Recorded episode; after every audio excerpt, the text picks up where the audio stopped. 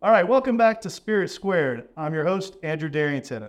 Tonight, thankfully, we're here at the Beckham Hotel. Josh, it's been, this is our fourth episode, and it's been fun, hasn't it? Oh yeah. Yeah, I mean, uh, we've learned a lot in the last uh, three episodes, and this fourth one is not going to be any different. We want to thank uh, the Beckham Hotel for hosting us and giving us this great spot uh, for us to uh, host this podcast. Um, big respect to JJ Woodwork uh, for making these hats for us. And then a special shout out to Bird Dog Insurance. Uh, Mr. Nash, thanks so much for the shirt. You gave it to me a while back and wanted to wear it uh, to represent your brand. We appreciate you. Uh, so tonight we uh, we're going in another direction, which is going to be fun for us. Uh, we've got the uh, vice president of Gator Waiters, Mr. David Frisby. Thanks so much for coming on. Um, real quick, I want to introduce. We we went ahead and made a pour. Um, didn't want to miss this opportunity. Uh, we've got Tears of Lorena. Uh, it's a tequila's really hot right now, and this is one of the the breadwinners here. Um, it's 86 proof. It's extra añejo. It's a kind of on the pricey side, but uh, it's something that I think both of us are going to enjoy. You said you were a tequila Yep. lover, so um, I think we'll enjoy that, or at least we have already a little bit. Um, so, David, Vice President of Da- uh, Gator Waiters, you've done some things in the past. Let's start with kind of, I know you're big into hunting. Uh, you've done some things that we'll get into uh, shortly, but talk to me kind of how you, you've gotten on this path to to working with a, a sporting outfitter like like Gator Waiters and, and obviously a local company. I'm very proud of uh, you guys, uh, you representing your brand on this on this podcast. So talk to me about that. So uh, I mean, I started hunting back at uh, shot my first year in 1988. Been five years old. So got out hunting. Um, my dad wasn't real into it. My dad didn't care. He wasn't an outdoorsman. He just worked. He was a farmer. And uh, my grandfather really kind of took me under his wing and let me chase him around. He would go quail hunting. I get to follow all of him and his buddies around, you know, through the uh, plains of West Texas and Panhandle, chasing quail, and just kind of found my love for for wing shooting really, and then got through school, started getting into some big game stuff, and took a job at Budweiser. Okay. Worked there for 15 years, but honestly, I would say like year five, I was like, man, beer is not for me. Like this isn't how I want to make my, my living. And I started a uh, kind of an ad agency on the on the side back when Instagram and Facebook was getting pretty popular. Right. And we called it uh, Tight Lines and Big Tines. Now, that buddy down in Austin, he worked for IBM. Very uh, very creative, real you know visual guy. Just didn't really fit the, the hunting scene, but he, he understood the marketing side of it and I was running a guide service out west for mule deer, antelope, elk, deer, uh, some some waterfowl stuff, and we started partnering with these companies like Sitka and Yeti, and we were building these coming to market strategies for them, and they would ship me product, and we would use it in the field. And my clients, we'd be like, "Hey, put this jacket on, and that's we're gonna take some pictures of you, or we're gonna take a video of you walking across this creek wearing this new jacket." We'd send it in, and uh, we'd make these like short videos or you know catalogs for these companies. And one day uh, we got approached by a company called Drape Waterfowl. Mhm. They're the godfather of waterfowl clothing. You know, they started. They were the first ones to really start doing technical waterfowl. They're the pappy. Yeah, the water. They very much are. Right. And they approached us and asked us to shoot a commercial for them. Well, we did the whole commercial. We worked through it all with them. And at the end of it, we sent them the invoice and they're like, whoa, this is kind of pricey. So they ended up offering me a job. And I was like, well, this is, this is my way out of the beer business. right. So bailed on Budweiser, worked for Anheuser, or I'm sorry, for uh, Drake for five years. Um, started off in the marketing, got into some sales, kind of worked my way up in there. Yeah. And then one day, Justin Waller, the owner of Gator Waiters, Right. I'd see him at trade shows and stuff, and we'd always kind of talk trash to each other and, and each other's shit. Yeah. Um, but he uh, he called me up and he gave me a job offer, and, and that's not for me. Um, you know, I'm, I'm doing what I love. I work from home, got the best job in the industry. You know, and then he came back to me and he, he him and his wife invited my wife and I out to Tyler, Texas, and it's like, hey, let's just just hang out, just meet face face to face, hear me out. So we didn't have anything going on that day. We drove out here, and he uh, he gave me a, a job offer, and it, it, my wife, as soon as we got in the car, she's like, "We have to do this. Right. You know, we we have to." So we moved out to East Texas, Where were y'all? Where were y'all moving from? Fort Worth. Okay, so you're in big city. Right. You're in Tyler, Sure. and this was two years ago. This was Really? uh 2020. Okay. So oh, so pre-pandemic, kind of pandemic coming. right. Yeah. Okay. So we uh I let Drake know I was uh leaving and I took a month off. I went out and went antelope hunting, went deer hunting, kinda just got it all out of my Yeah, system. yeah. Had a chance to kind of reset and uh started with with Gatorators in October and and I walked in and just hit the ground running. Yeah. It's been nonstop since. Lifestyle's kind of changed a little bit Sure. used to work from home, Right. hunt, fish, you know, whenever I wanted to. Now it's more of a, you know, day to day. I'm I'm involved in every aspect of the company, Yeah. not just the marketing side. So Right. a little bit more stress, but Yeah. um,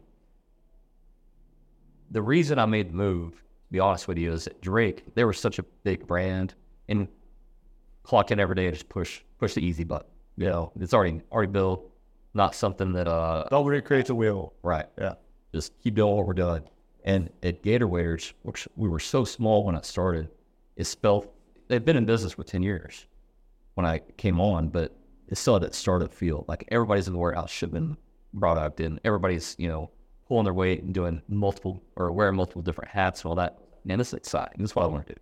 Build something that I can be proud of. Yeah. So uh I'll, I mean I'll say we've almost Almost- tripled since I've been here in the past Wow. yeah. That's a huge accomplishment. Oh man, it's uh, it's awesome. Yeah. we're on fast track for sure. Right. I, I work for Walmart, and obviously Walmart gets a bad rap on, on a couple different levels, but I can tell you that when you're putting together a store, like if store's just, you know, wide open, there's no shelving or anything like that, the groups that get together and that are, you know, kind of piecing out shelving and I'm going to go to this department and you're going to be a team lead for that.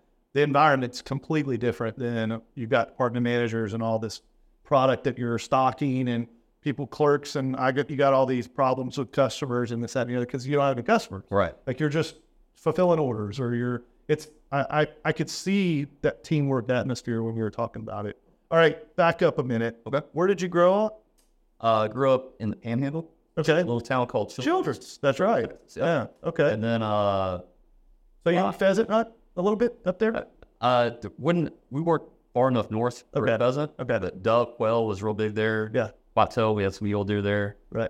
but uh, And not quite uh, north enough for you know, antelope. no, Yeah. you get You gotta get to Dumas. yeah, they left- You gotta get to Dumas. yeah, duck, An Amarillo, Amarillo or maybe a little south of Amarillo for pheasant. Yep. Yeah. I, I was in Amarillo for six years. And so we go golf course, Droughton Range, you got pheasant coming across, or yeah, they just come across. Yep. You just try to aim at them and hit them. And the deer got smaller. And then you got to Dumas and Antelope. Sure enough. Cool. Talk about hunting in, in foreign countries.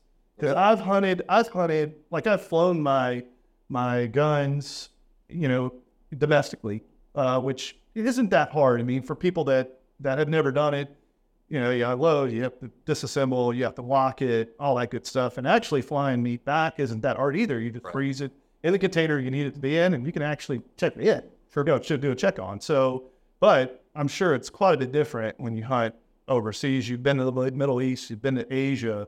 So, walk us through what those. Obviously, tho- they're probably very different.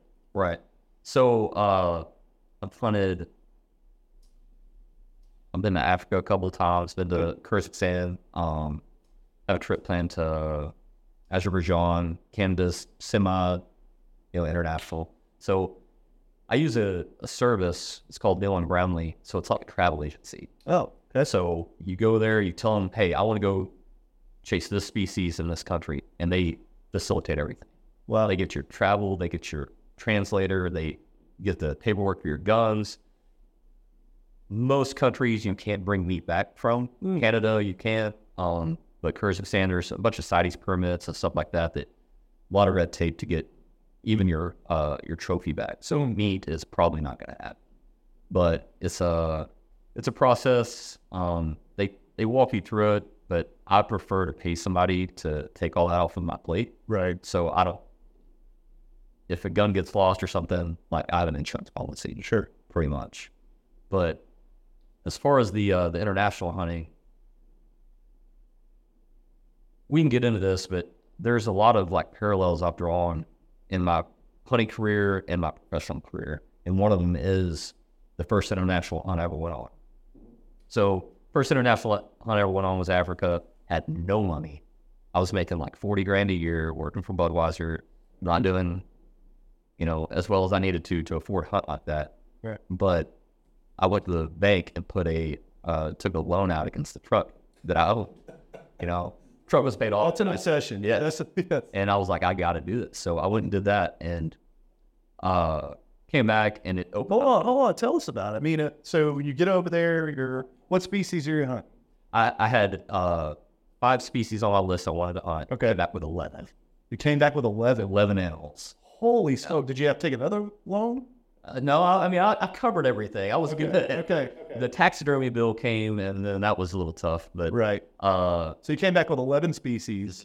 You obviously were guided. I'm, sur- I'm Yes. sure once you hit Yeah. the ground. Yeah. And then uh, do I know uh, domestically you have spotters, and then those spotters tell you that's an eleven hundred dollar deer, or that's Yeah. was that the same So situation? We'll be driving around. We were on Kudu, and all of a sudden, you come up on a on a group of Impala. and Now, Kudu's taking back seat. Right. Right. Um, Impala, Right. Right. or you know, never thought I'd shoot a zebra, Yeah. but the uh, the zebra story is probably better off off camera. Yeah. That's the sure. the the tracker and some of the jokes he said. It's pretty funny. Right. Uh, but you know, I'd had no desire to shoot a zebra and ended up shooting one because kind of spur of the moment, adrenaline's pumping. Yeah. You know, we were we were tracking something else and this popped up and it, it's all uh it's a different game in Africa. Yeah, I mean, if, look, I've been out on hunts where you know you're you're walking a sendera and you've got shotgun in your hand. You think you're gonna you got some dove or quail, and then you've got your rifle and you know it's on a sling on your back, and then and then uh, you know whitetail jumps out at two thirty in the afternoon and it's you know ninety five degrees, So and it's right. Well, I'm switching out now. yeah. you know, okay, we're we're you know, hunting deer now. So uh, Absolutely. I've been in that situation before for sure. Um, so was it any different in Asia?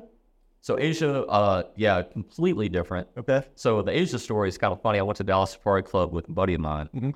Uh, he's c- become kind of my travel companion all over the world. And we walk in, sit down at the booth. I already wrote my check for caribou. I was like, I'm going caribou. Mm. Slide across the table, we're good. And I was trying to sell Taylor, which is my friend, to go caribou. And he goes, Yeah, I don't know. Caribou's not doesn't get me going. And he points at this animal. He's like, "What is that?" It's on their backdrop, and they start telling us about this this thing called the Mid Asian ibex in this country called Kyrgyzstan. It's the size of Nebraska. Right. And he was like, "I want to do that. Let, let, let's go do that." And man, I want to. I'm gonna call my wife real quick. So call Shannon up. I'm like, hey babe, can I uh can I go hunting ibex in Kyrgyzstan? This this always. She goes, I don't care what you do. I'm walking in church. I'll call you after church. I was like, okay, cool. that's a that's a green light. Yeah, green light. so change the memo on the check to it's like Playing an item. Can I play another eighteen? Yeah, I don't care what you do. I'm trying to take a nap. Yeah. Okay, fine. Let's play it. So cut the check, pay for it, go get some cel- celebratory beers. We're walking around Dallas Safari Club. My wife calls me up to church. She's like, okay, what were you talking about? Like, what are, what are you doing? And I told her, and she's like, absolutely not. You're not going there. Well, babe, it's already paid for. Right. So it was a little touch and go there for a couple of days, but she warmed up to the idea. Right. But uh, on that hunt, we walked out of Dallas Safari Club. I was probably banging like 240. Oh, wait. Um, not in great shape. We the very next day we strapped on our packs and started hiking, and I dropped 60 pounds in seven months. Wow. On that hunt. Because you were up in elevation, I guess. Oh yeah, we uh, shot my ibex at 12,800 feet. So Yeah. You're getting on all- close to yeah. You're getting close to needing oxygen Yep. to walk. Yeah. What is it? Around fourteen or so. Yeah. Hey. But uh, so back to the Africa thing and the the parallels I was talking about. So one of the things that that I learned from that trip s- specifically is calculated risk. Mm. So everything that has ever come to me that was good was cal- my calculated risk. I'm talking my marriage. I'm talking the job change, having a baby. Like all of those things came to me because I made a calculated then it well in bet. So took a loan out on my truck and it was one of the greatest experiences. Yeah, sure. So that that's one of those things. Like I try to find things in the hunting world that translate into everyday life, and that was the main one. Yeah, I'm definitely an experienced person. Like I, things are great, and I like them, and and I like nice be around nice things, and and purchasing things for people, and but I'd much rather go on a trip with you, Yeah. and th- that's something that I can't. I'll never forget, especially if it's a nice one. Uh, somebody told me one time that to piggyback off that is uh, by by experience is not Right. like that. That's Yeah, sure. There's a whole lot. To, Yeah. Um, so in Asia, how- you you you're at twelve thousand feet, and you knock down your s- species that you were chasing, uh, ibex, I bet. ibex. Yeah. And so what happens after that? Like you you go get them. How do you get them? So yeah, uh, How do you harvest them? yeah, we uh, we fly in. We take a 14 hour uh, four by f- or I guess off road ride up this mountain. Then we get on horseback for another 12 hours. Oh, Yeah, and uh, then we we have a translator with us, but she doesn't come along the whole way. She stays up. oh, So they just we just get on these horses. I'm with so the people in Kyrgyzstan. They're they look Asian. They're Muslim in faith. Yeah. but uh, they speak Russian. Oh. It's like yeah. so there there's a major language barrier there. So we're just we're riding along and got my buddy Taylor and my buddy Trey with me and we're just having a good time and all of a sudden I'm told to go with these two guys. They're told to go with these two guys and we all kind of split up and for the next five days I'm not with anybody that speaks English. Like I'm, I'm with these two other guys and I do whatever. So it was uh it's pretty interesting. What are you What are you eating? Like, uh, are they? It's like bread and soup and stuff, or is it stuff that you don't know what it is? Yeah, so um Salt cod. so they, it's the one of the, we had a, a full chicken, a boiled chicken that was wrapped in foil, Okay. and we ate all that for five days. Okay. I Um, can down with that. yeah. and then um, I brought some of my own snacks like peanut butter, like Sure. single serve peanut butters, and um, some protein bars and stuff. But it, it was mainly ramen and that chicken. Right. And then uh, they had, I forget what they called it, but they had mare's milk. Oh, So it's horse milk that was fermented in uh, sheep shit. It's the worst thing you've ever put in your mouth. okay. But they Take your word for it. yes, it, it's horrible. But they they thought Drank it. oh it, it was pretty much if you didn't drink it you would be offending the Right. guys. So you kind of choked it down or pretended like it. Yeah, you are just like foraging every day, like Right. things like that. I mean, made a camp, Yep. and it, could you tell the camp had been used multiple times, or No, it was, we had the tents and all that with oh, okay, got Yeah, so we got there, we shot our we shot the ibex, um, got over to it, but all the way down. So th- this was the cool part. So we're on a twelve hour horseback ride, right? And you're passing all these little empty huts or in the middle of the mountains, and even on the the next one would be a hut, and there would be goats outside, and like two kids and a and a guy standing outside this hut. wow, And they're, I mean, I've been on a horse for eight hours, haven't seen another right, up there. And we saw a couple of other people up there, but it was very, very, very remote. right, Um, but once we got the Ibex, got it cleaned up, we took two days to get home because on the way down, we would stop at every single one of those huts. And it was the hunter's tradition to go in, give them meat, and they would give us bread and cheese back, and we'd sit there and have a meal with wow, and we would stay there for like an hour or two and Wow. wow. fog and you know i'm don't know what's going on but you kind of get there and you the hospitality was phenomenal like Yeah. th- these people don't have a pin to their name sure, and they're the most grateful and most gracious people back to you And, wow, you know we by the time we got back to camp we had very little left because we were leaving you know the best cuts of meat wow.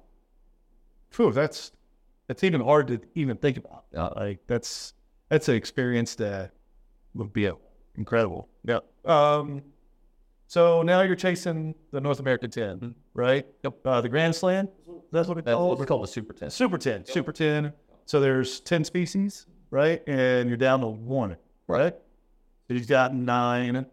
Um, tell us a, a little bit about a couple of them that were either, you said calculated risk. So I assume that all of them were just like, you knew that you knew the shot was good and all that kind of stuff, but any any close calls or any like memorable like experiences with any of the species that you So I think the pinnacle of any hunter's career should be a uh, adult sheep.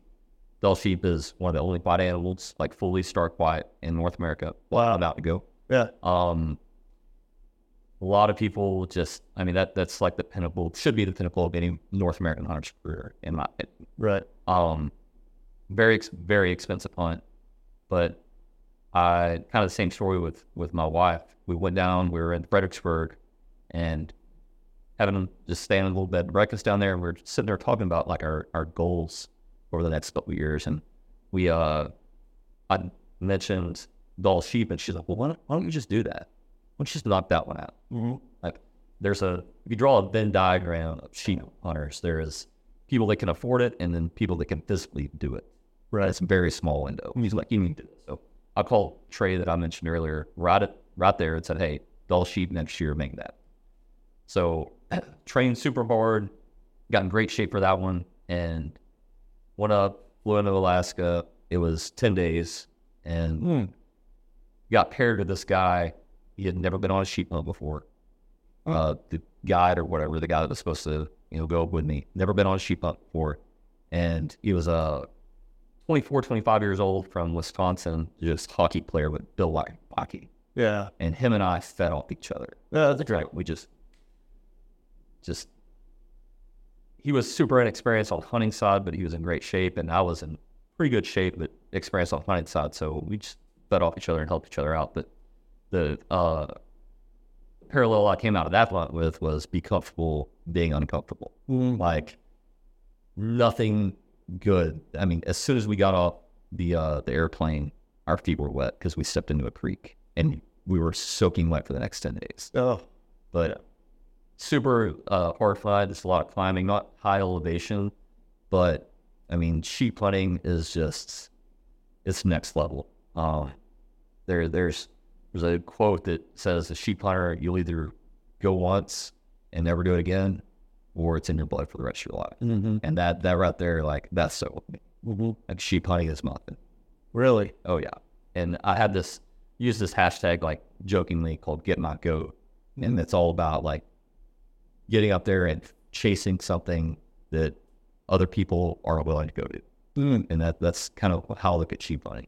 gotcha so in that case what day did you were you able to accomplish it you were there for 10 days so what was it day four or five That was day four that I uh, tipped over the the um the dull sheep. Uh And what was it it was a long shot short shot so that ends back to me and Austin kind of feeding off each other. We found these sheep on day four, and he was like, "Hey, 660 yard, you got this shot." I'm like, "Oh no, you have not been with me to the range." like, it's probably snowing and like 400 max. Yeah. Hey, so yeah we uh we had to close the distance, and it Right. was super tough, and ended up shooting the sheep at like 265 yeah But- it's still a long shot that. Yeah. But very, very emotional moment for me and Austin. I met this guy five days before. right Very emotional moment for us on the side of the mountain. No one else, I mean, miles around. So Yeah. it's a very memorable mo- moment that only him and I, will- like, you try to explain a hunt like that and you can't fully yeah explain it, right? yeah Except that the, the one guy that was there knows what happened and all that. It's Sure. Yeah, no, no doubt. I mean, my my my family, the my mentors are getting in their seventies, and so you know we we go hunting, and you never know when the last one's going to be, and and so when you watch one of your mentors knock down a deer, you don't know when it's the last one or last d- you know dove, quail, whatever it is, um, and so you know you then you help you know them process it and you're there you know with helping them move things around and, and with a knife and And it's just, I, it's hard. It is hard to explain because you you're you're harvesting, although it's different than what they did thousands of years ago, because you're using different weaponry, uh, but you're doing something that's similar to to what, what's happening then, and and and as long as you're not wasting it, then it's uh, purposeful. Um, especially that too. Absolutely. Yeah. So this desire, the, all your passions and all that uh, leads you into this the key position at uh, Gators. You mentioned Justin. Uh, he founded it 2010. Um, he's on an oil rig, like he's he's struggling, like he comes off the oil rigs, and he's like trying to get things together while he's off of it. Or at least that's what I read. That he all this non-working time, he was working on this company. It was geared initially for mostly women, because they he was on his off time that he did have spare time. He was, you know, mudding and, you know, hunting and things like that. You was seeing a lot of disparities between women's opportunities with waders and, and uh, boots and things like that. So, um, and then you come into the fold. He had a lot of confidence in you meeting, uh, meeting you at these trade shows and, and jar, you know, sparring with you and all that good stuff. Um, so I, you know, I did some looking in the website. It's a, it's an awesome website, uh, gatewayers.com. Um, and you've got a couple lines there. We'll get into the future, what you see. Uh, but can we, can we talk a little bit about some of the lines that they're, that you guys have right now? The seven camo, you have a couple different colors. Um, they look pretty impressive. What was there, can you talk a little bit about like the thought process in that, you know, and, and, and a little bit about the patterns and that type of stuff, or the success, maybe success stories. So, uh, so yeah, Justin, he started doing the whole the mud riding scene was his thing. Right. And it's funny. The gator was founded on like a, a zebra print pair of waders. Right. It's kind of, I mean, to this day we do leopard print waders, and I hate telling people this. It's one of our best things. Right. Oh yeah. Like I, I work for a rugged outdoor apparel brand. I sell camo and man. Right, and right. No, we sell uh, a lot of leopard stuff too. Right. But uh, but yeah, he he started.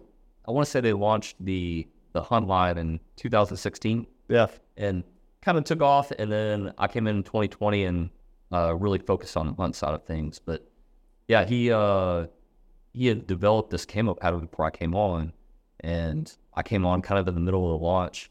And where we are now in the industry, so you have Mossy Oak and Real Tree. They've been around since the 80s, and that's like the big thing. Stick and limb is what everybody calls those stick and limb patterns. And then you have this uh, this company called Sitka, came out of nowhere in about 2012. They started popping up, and they had their own pattern. It's called Optifade, and it's this digital pattern. Nobody like really jumped on board with it yet, and but they did a very good job marketing that pattern, and it started like threatening the uh, the stick and limb patterns. So getaways we had a license with Mossy Pinwheel Tree, and they're great partners, and there's a very like big uh, place for them in the market. But there's also this digital side of things. So Justin had the idea to develop the pattern called Seven. Uh, it's the seventh year in the uh, hunting industry, so he that's where the name came from, and that is he built the original pattern was for uh, like a timber uh, scenario, like hunting pluck timber, and then when I came in, I was like, hey, we could change this up just a little bit and add some some browns and some some blacks to it and make it look more like a marsh pattern. So that gave us the two different ones, and Right. uh, it kind of felt filled a void that we didn't have in in the beginning because you know Sitka they came in out of nowhere. Even when I was at Drake, nobody took them serious. Everybody's like, who's this little company out of Bozeman, Montana? And now, I mean, they they do good stuff, man. I mean, Drake does good stuff. Bandit go, does good stuff. We do great stuff. Like, I think competition is great. Yeah. Like, you get all these brands fighting each other back Yeah, and forth. yeah. Sitka does something cool, then Drake does something cool. Right. and We come out and do it better and just keep going back and forth. Like, the consumer ends up winning. Right. Oh, sure. Like, competition. That is America. Yeah. That's that is what Capitalism. did. Yeah. Yeah. yeah. Competition breeds excellence. Yeah, that's that. I mean, I, I feed off of that. I love it. Like when somebody sends me a screenshot of what one of my competitors is doing, like, hey, look what they did. Well, you don't know what I'm doing next year, so good for them. Right. Yeah. Yeah, that's awesome, man. And, and then you have Save the Tundra, right? Yep. Cody's. Yep. So Talk to us a little bit about that. So the uh, the Save the Tundra initiative was um, something that uh, our national sales manager Cody Van Pelt. It was like a passion project for him. Mhm. So he put that all, all that together. He uh, he worked with Delta Waterfowl, and every half of uh, every cell of that goes right back to conservation. Yeah, that's a So- cool looking hoodie too. Yeah, he, Yeah. he did a good job with it. Cody, Cody's very much um, conservation minded. He brings a uh, different mindset to the to the company. You know, a lot of us just sit around look at P and L reports and he, and you know how how can we make more money? And Cody is always the first one to be like, hey, you know, we got to give back. Right. We take so much from this industry. We take so much from from uh, from the waterfowl industry. We got to give back to Right. it. So he he kind of keeps us in line and makes sure the compass is still. Yeah, that's you got to have those folks. Yeah. got to have those. Yep. Um, and then you have some events later on in the year, Wild Country. Yeah, uh, that's the, the off road side. Yeah, yeah. So That it's in Mississippi. Yep. Yeah. Okay. yeah, uh, I've never been to one of those personally, but and I went to one, and it's a party. And In fact, I- when I, I didn't even know the mud riding thing was that big deal, and right. uh, when I, I told my wife, I was like, "Hey, I can go to this event. It's called, uh, I think it was Wild Country or Mud Nats. It was Mud Nats. like that. Yeah. She's like, what is that? I don't know. And we looked up some YouTube videos of Yeah. what it was, and she was, you were not going to this alone. Absolutely not, because it is, it's like birds. Oh yeah, I, can imagine. We actually had, Maybe just maybe just like a, a natty light or yeah, a bush light or you know, yeah, Met Bell bourbon strip. yeah. Yeah. But, uh, but yeah, I mean, the off-road industry is a big, big portion of what we do. It's Sure. When I came on, it was probably like 70, 30 hunting off-road, and now it's about 50, 50. Oh, really? Yeah. Wow. But uh, yeah, the, the events are fun. Um, we all kind of pull together and we all travel and do them, and it's it ends up being a big party. It turns into a big team building. Yeah, sure. So um, I'm gonna let you have a little bit of No, that. Sorry, you're gonna do a lot of talking. Um, what you so it obviously Gator Waiters is much bigger than what it was when you first you said you almost tripled it. Um, bro- I'm sure you've broken into a couple new markets. Can you talk about maybe a couple markets that you've broken into that have surprised you? So we were founded on the women stuff, Right. but we have found some kind of niche with like these boutique, like smaller mom and pop stores that you know love our brand. The the we do a, a camp shoe and a um, red camp boots. It's a waterproof ankle boot, and we do these crazy patterns that our competitors don't do. They stick to the Sure. the browns and the olives and the and the camel patterns, and we're doing leopard, bright pink, and all that. I mean, we I spent half my day today looking over new new color palettes. So that's been really surprising. And then the farm and ranch people, Hmm. like the tractor supplies of the world. That Woods. Yes. Yeah. So we're we're finding a lot. We're getting a lot of uh, success there too. Gotcha. And you know those those people lived in knee boots and ankle boots and stuff like that, whether feed the horses or you know washing something. Steak. So they're wearing it for steak protection or Yeah, uh, no, more like just waterproof footwear, you know, keeping mud off of them and stuff like that when they're. we're gonna let this pass. But I think it's pretty loud. But it's a cool, it's a phenomenal lot. And you can take this this train to Dallas. Really? Yeah, you go straight to Dallas. Where is it? Uh, that way it goes to Shreveport. Yeah, Longview, Shreveport. It stops at Longview. Um, and it's Amtrak, so it's legit. It's not like we're not talking about that's a passenger train. Yeah. Or now, not all of them. Time. Cargo. cargo, yeah. But um, uh, yeah, you could take an Amtrak to, to Dallas. We've done it. It's pretty fun. I mean, let's just- I want to say it was like 60 bucks Yeah. to there well, you go- and then Rough so 60 back. Yeah. No, 60 back, 120. Okay. Which, yeah, for the experience, it was, wasn't too bad. Uh, right. I, oh, I, my dad was uh, a yard master for Really? yeah, Union Pacific, who owns Amtrak. And so uh, I've not only ridden on a train, but I've also driven or you run it. Um, and uh, he was down in New Orleans. So got to go over like Cuba Long Bridge and you're looking down and you're like, there's water, Water. water behind. Yeah. So Derailment right here. cool experience. And then you got a spittoon in the corner. So you're like, oh, and it's back like before they went pretty much like tobaccoless in like the late '90s, I believe. Don't don't kill me, Dad, if this gets aired, but uh, I want to say it was the late '90s that it, he was a that he was a chewer, Levi Garrett Yeah.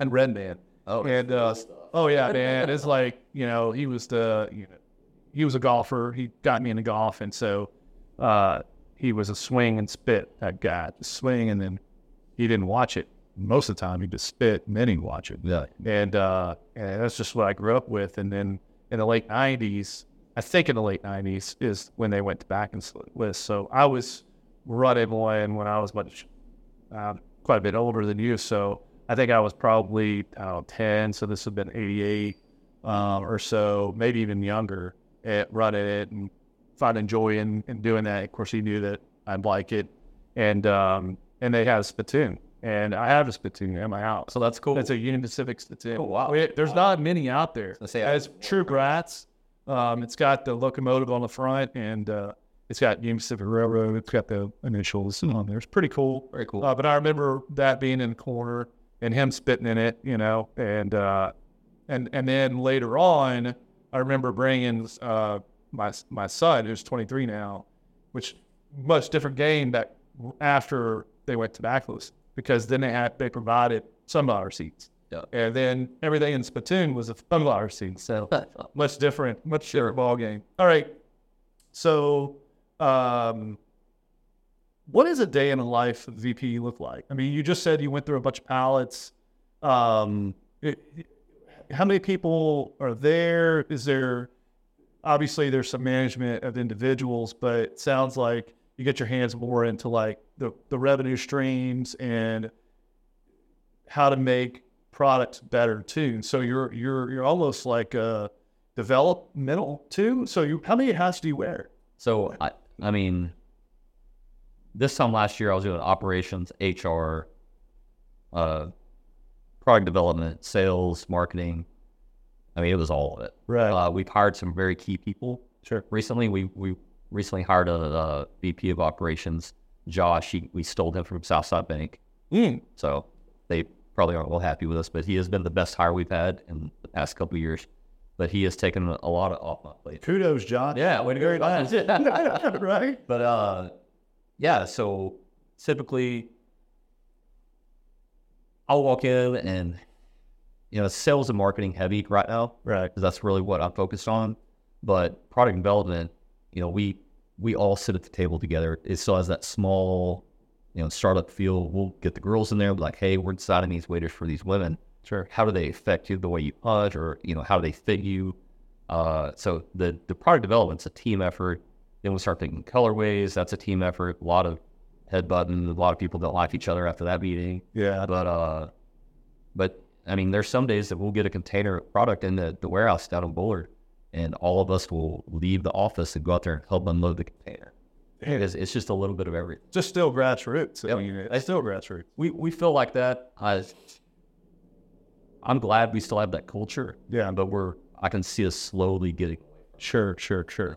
Yeah. I mean, at some point you have to in order to fulfill demand, right. right? But I, I think I think it's important for Justin. Justin too. I mean, he gets out there and, and does Yeah. containers. He started this thing. Yeah. but we have a mentality, and all the managers know I feel like this, but it's it's leading from the front. The front. Sure. Be the first one through the wall. yeah.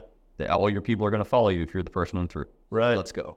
Yeah, we we have this. What I'm doing now, we we sometimes transport like materials with a U-Haul. So we load it up, and, and it's like, all right, you get in the U-Haul. This is the hottest place to be, man. You know? and, and normally it's you know I'm catching, and and and you've got the newest individual that's in there, and you're like, you get to you get the you get the experience of being in the U-Haul and Absolutely. throwing the spray like this is what you do. I mean, war. Yeah, yeah. It's uh, breaking you in, you know, so that way you know what's going on. Um, so wearing a lot of hats.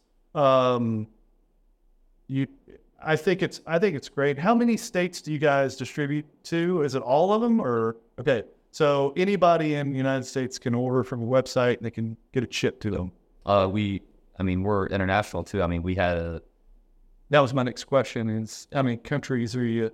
we ship uh, worldwide. I mean, we had wow. We had a order last week from Kuwait. Well, I didn't know there were ducks in Kuwait. Not like I thought it was just oil over there, but yeah, we had a we had a pretty significant order from Kuwait the other day. Canada's real big for us. Uh, Canada, yeah, New Zealand. There's a big duck hunting population in New Zealand. Jim season there, and they no nuts. So Train again. Yeah. I'm going to take this opportunity to. Uh...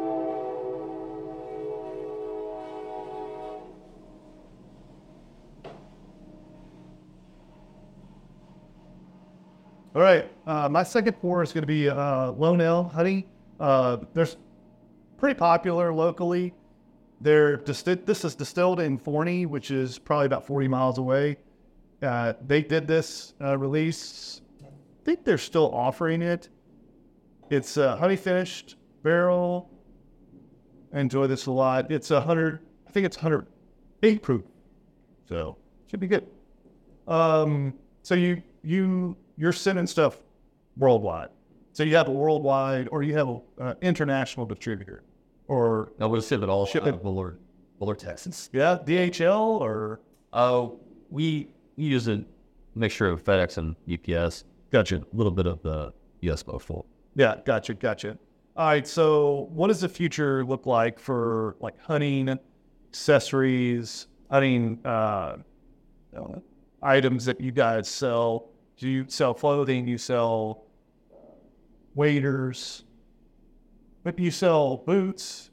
You sell hats, shirts? Mm-hmm. Yeah, I mean- do all the local stuff. yeah. So what is it? What is it? What are the next steps? Like you were talking about, every year makes different companies pushing each other digitally, patterns, things like that. What what what's the next thing we're going to see in the like- industry?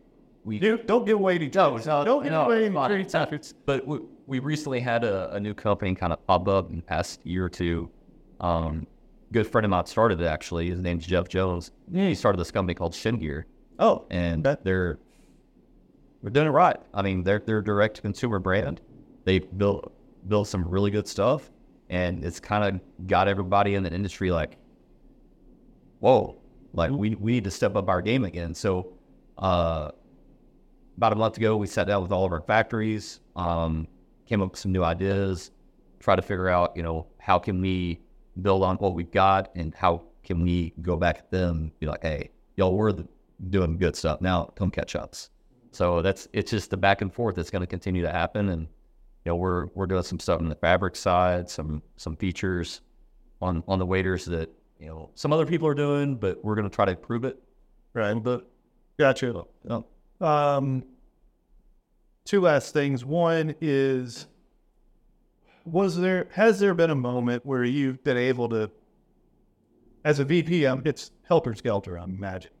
Um, has there been a moment where you've just kind of taken a breath and looked at maybe maybe a small picture, or even even a bigger picture of like what's been accomplished, or maybe a moment in time where you're like you like when you down that that that goat where you you're, you're stopping it, it became emotional for you like Yeah. you know um, whether that's with a single individual's success or seeing somebody do something that was extraordinary or maybe the business in general like final numbers or whatever yeah. Uh, I mean, there's been a, a couple of moments like that for me i imagine with you traveling business Yeah. i mean uh, I mean, there there's always like, you have your year goal, and I try to break up into smaller goals, and all that. I mean, hopefully we're doing that every single day because, like, what's the saying? If you if you win an hour, you win the day. If you win enough days, you win the week. You win enough weeks, you win the year. Yeah. so on and so forth. And I I feel like we, the people that we have hired and the people in place, make me look so good. Like I, I feel like I'm really good at my job. Yeah. But there are a few key people that work at Gatorwares that just I've watched them grow over the past three years, and I can't talk about one of them right now. But there's uh specifically like the details of it. But there's a girl Kayla. She's she started off as just running our social media. Yeah. And she has done so much right like kind of taking her under my wing and try to like mentor her a little bit. But she is, she is one of the best employees that we have. Like if if we were to lose her tomorrow, I'd be- yeah yeah, she really wow so uh, just seeing her growth, like I have some ownership in what her career path. Yeah, sure, sure. As managers, that's what we do. Yep. We leave a, a piece of ourselves. That's what we give is time, and time is a piece of us. Right. And um, obviously, w- we're both salary managers, and and so we're on the clock at all times. Yeah. If somebody calls us at ten or eleven or twelve or Texas or whatever, um, it's interrupting time away from our private time or uh, personal time, and and so you're taking a piece of that. So Um, but at the same token, you're molding someone Yep. that carries a certain type of legacy for you.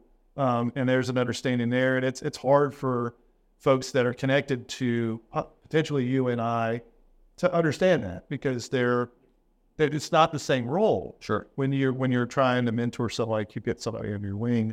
But- But go ahead. I was gonna say personally, like I left Drake on on I feel like good terms. Sure. I know what their revenue was. That's how I left. And when I hired on at Gatorwares, Justin asked me what my goal was, and I said one million more than this number, Right. and that is still my goal. Yeah. And you know, he when him and I were talking, he was worried about a no compete and all that. I was like, Man, you don't got to worry about this. Yeah. I, Yeah. I'm here. Yeah. I'm moving my family here. Sure, I'm in, I'm in this for the long haul. Yeah. Yeah. So what? Every every year we get a little bit closer to that number, a little bit closer to that number. Yeah, Yeah, sure. sure. that that that'll be the that'll That'll be be- the moment you're. That'll be where you just because in in the in operations you worry about that breath moment where you're just like, okay, everything's okay, but then you got tomorrow, you know. And, but it's it's healthy to take that step back and and reflect eh, on, on the thing, the steps you took and the grind that you took and all that good stuff. Um, okay, so last thing. uh, I had a variety of things that I could throw curveballs, but the first one didn't go well. so- Let's talk about that. well, I was told that turkey hunters were the greatest hunters. okay. I, I don't know who told you that, and I would love to understand their thinking so I can make them think how I think. Well, I was told that. Yeah. But um, I wanted to give you an opportunity to give some kudos if you wanted to. Um, obviously, you've, you've talked about Josh yes. um, and then Kayla Josh, Caleb, and Cody, Cody. Yeah. they're they're my core people, man. Right. I, I can't do what I do without them. Yeah. uh, one thing I've learned at Gator Waiters, and another one of those parallels I was talking about earlier, is being able to operate in chaos. right. Like, Yeah. it's a big thing, right? So, right. The calm amongst chaos. yes, I, I went. I went on this go kart one time, uh, in British Columbia, horrible snow. We didn't came back with nothing. Right. 14 days. It was absolutely the worst hunt I've ever been on. Right. But being able to operate with the worst conditions, watching avalanches and all that around you, and still having a clear head, you take that back to uh, to professional, and I was surrounded by people that helped me be able to operate in that chaos. Yeah. If, sure. if the warehouse were to blow up tomorrow, I know that I could sit in our conference room, have Justin across from me, Caleb, Cody, Josh, sit at that table and we'd figure it out together. Right. And that is, Invaluable. yes, I need people like that around. me. Right. 'Cause When I came on, I was doing Caleb's job and I thought I was better at it, or better than me, Right. without question. I'm getting Cody there. Uh, Josh is taking stuff off the plate. Justin has finally started trusting me. He's going to be taking a step back, hopefully, Yeah. and we're just going to keep rolling this thing. man. Yeah, man. Oh, oh. Super exciting. Um, you're you're a girl girl dad. Oh, yeah. Yeah. So is Josh. Yeah. Josh is a girl dad. I, I swear to God, if I would have had a girl, I'd be bankrupt. If I, I mean, it. but she's she's and, and so you credit your wife too. I mean, obviously. Oh, absolutely. Yeah. The, the thing that uh, every Christmas dinner, I try my best to, um, because we let plus ones come in, and, and and obviously it doesn't matter color creed or there's you know whatever it doesn't matter. They come in, and I want to thank the plus ones. Like it, does, the employees, I I thank them throughout the year, and um, whether that's financially or or uh, they verbally praise them or write them a note, email, text, what have you. But the plus ones don't really get a lot of credit, Right. You know, throughout the year. So whenever I'm having that Christmas dinner, I make sure, hey, I do say it up and recognize those folks. Um, so I'm sure you credit a lot of your success. Oh, my wife puts up like I mean, our, All is mine. It's not all of our our- yeah. But this this woman, she is essentially a widow during hunting season. Yeah. She supports me. Right. And she knows I need that outlet. As Yeah. men, Yeah. I believe like guys need a challenge. They need a they need a adventure to go on. Uh, you know, and she supports that. Right.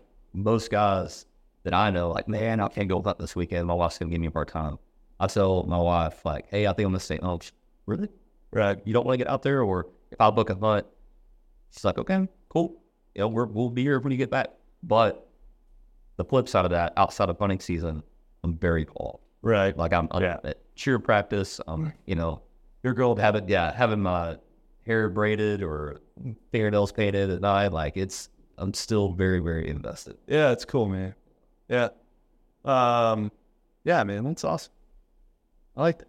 Anything else you want to know? Oh man, I, I appreciate you having me. Yeah. I, I, I didn't know what to expect coming in here, but yeah. great great spot you invited me to. I appreciate you reaching out to me. Yeah. It's funny what bourbon can do, like bring people together. Yeah, man, man. that's some interactions in the past, but Yeah, I uh, I mean, there's there was a variety of people that I really wanted to bring on when I thought about this. Um, like I was doing sampling here at the Beckham, and uh, during COVID, it was great. I mean, there was a lot of attendance because people were just trying to get out, and um, and then it kind of dwindled down over the last like six months, and and the Beckham was supporting all of it. They were you know financing the bottles we were selecting and also paying for my time, and it just wasn't fair to them. And so we, you know, I, I- I pitched it to him like, hey, let's have a podcast. Let's just talk about, um, let's have a spirit available so that way we can talk about that. Cause obviously I'm heavily involved in barrels and, and the East Texas Whiskey Club and the East Texas Bourbon Society, but um, also have some entrepreneurs and have some people that are invested in the, in the area uh, that impact our lives, even though we don't maybe know it in, directly. Um, but I, I love having you guys on, talk about your passions and talk about accomplishments that you've done. Um, so we're- can I ask you, yeah, sure. like, who's one person that you would love to have on? Like, if you could talk to anybody, Man, uh, I'd love to have Casey Musgraves on. I think that'd be fun to have like a national star that is from the area that's down to earth and uh, talk about maybe upbringing and talk about uh, steps that led to the next step. Obviously, those those have been chartered, and I could do the research, but hearing from her and Yep. and um, and then talking about how she broke in and and and some of the things that she's done since then and people that she's met. I mean, I think that'd be awesome uh, to have that It- as somebody who's local. That's that's really kind of spa off and Miranda Lambert. I'd love to have her, but that's not gonna happen. That's just not not with 100 followers. You know, 150 followers maybe, but you never know. I mean, uh, uh, this has been fun. It's been great. It's great having Josh um, as a partner. Uh, we I think what we're doing is a good thing because we're not just sticking to hey look let's drink some bourbon and I think I taste you know sugar in it or that's of this. you know whatever banana or whatever. Yep. Um, there's plenty of podcasts where you can watch that. Uh, I, I- and I watch some of those, but I, I really enjoy the dynamics uh, that people bring, the pers- personal element of things, because we're all built a little different. We all have different upbringings. We have different influences. We have different triggers.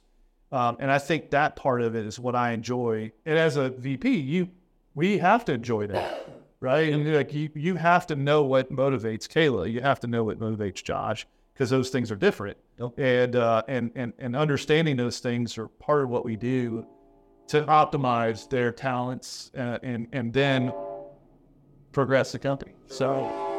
Yeah, that's a good question. I've never had a question. And well, I did have a question, but it was like so far up base that I just didn't even know what how to answer it. Yeah. But um, no, I mean, I want to I want to highlight people from Tyler that, or Tyler, Lindale, Mineola, the surrounding areas that are subject matter experts or historians or people that can help educate it- a community and ed- ed- possibly educate beyond that and uh, impact somebody's life. Like last week, we had an organ transplant coordinator that talked to us about being a donor. And we, I know for a fact, we had one person add themselves to the donor list. Because of that. That's enough for me. Wow. Uh, within within the time we had, That's it. Um, the fourth of hour.